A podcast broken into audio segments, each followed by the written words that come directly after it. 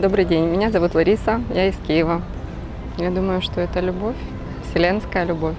Вообще мне, ну, моя мечта – это, в принципе, мир во всем мире всегда, чтобы был, чтобы было понимание, не было языков разных, чтобы люди говорили как изначально на одном языке и все понимали друг друга всегда.